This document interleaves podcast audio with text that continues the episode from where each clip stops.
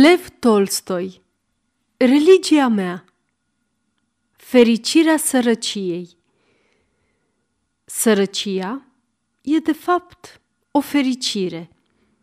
A fi sărac înseamnă a nu trăi în orașe, ci la țară, a nu rămânea închis în casă, ci a munci în păduri, în ogoare, a te bucura de soare, de cer, de pământ, de animale, a nu-ți chinui mintea cu născocirea mâncării, celor care să deștepte pofta de mâncare, a acelor îndeletniciri la care trebuie să te dedai pentru a avea mistuiri bune.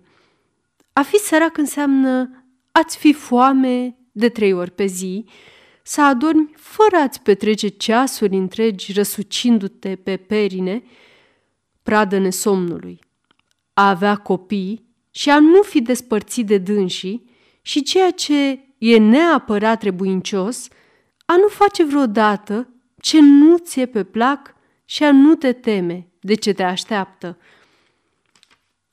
Munca, o condiție netăgăduită a fericirii, e munca. Mai întâi munca pe care ai ales-o de bunăvoie și care îți place, apoi munca trupească, ce-ți dă pofta de mâncare și somnul liniștit și adânc. Toți fericiții lumii noastre, demnitarii, bogătașii, sunt cu desăvârșire lipsiți de muncă, întocmai ca și deținuții, și se luptă fără izbândă cu bolile născute din lipsa de muncă trupească, tot ca și cu plictiseala ce îi urmărește sau, mai mult, fac o muncă ce le e urâtă, ca patroni, procurori, guvernatori, miniștri. Socotiți în minte pe bogătașii și nevestele lor, pe care îi cunoașteți sau v-au cunoscut, și veți vedea că cea mai mare parte se compune din bolnavi. Toți acești privilegiați ai norocului sunt chinuiți de boli de nervi, de stomac și jumătate din viață. Nu mor de tineri, își petrec jumătate din viață căutându-se cu doctori. Faceți lista morților lor. Unii își zboară creierii, alții se îneacă. Războiul. Conștiința îmi spune că omorul, sub orice formă s-ar acoperi, e groaznic, că războiul e flagel grozav, că tot ce pregătește un război e de osândit. Niciodată lumea n-a văzut așa ceva ca acum.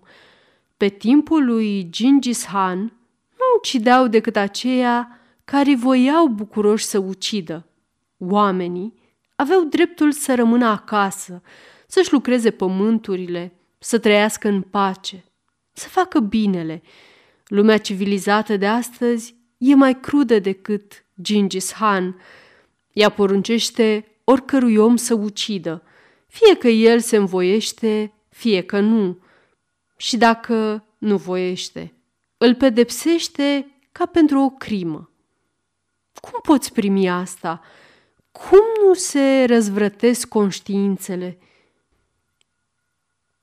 Cum nu văd rușinea acestei tiranii sângeroase? Și ce să faci? Ce să încerci cât timp vor dăinui lucrurile astea? Cum să nădăjduiești a nobila sufletele cât timp ele vor primi astfel de robie? E nespus de întristător. Dacă ți s-ar pune un cuțit în mână și ți s-ar porunci să omori pe nepoțica mea de aici, sub pedeapsa de a fi ucis tu însuți, n-ai face-o, pentru că, din punctul de vedere moral, aceasta ar fi cu neputință.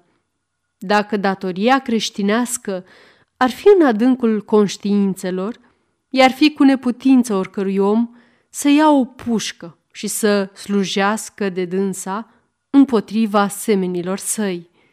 Sfârșit.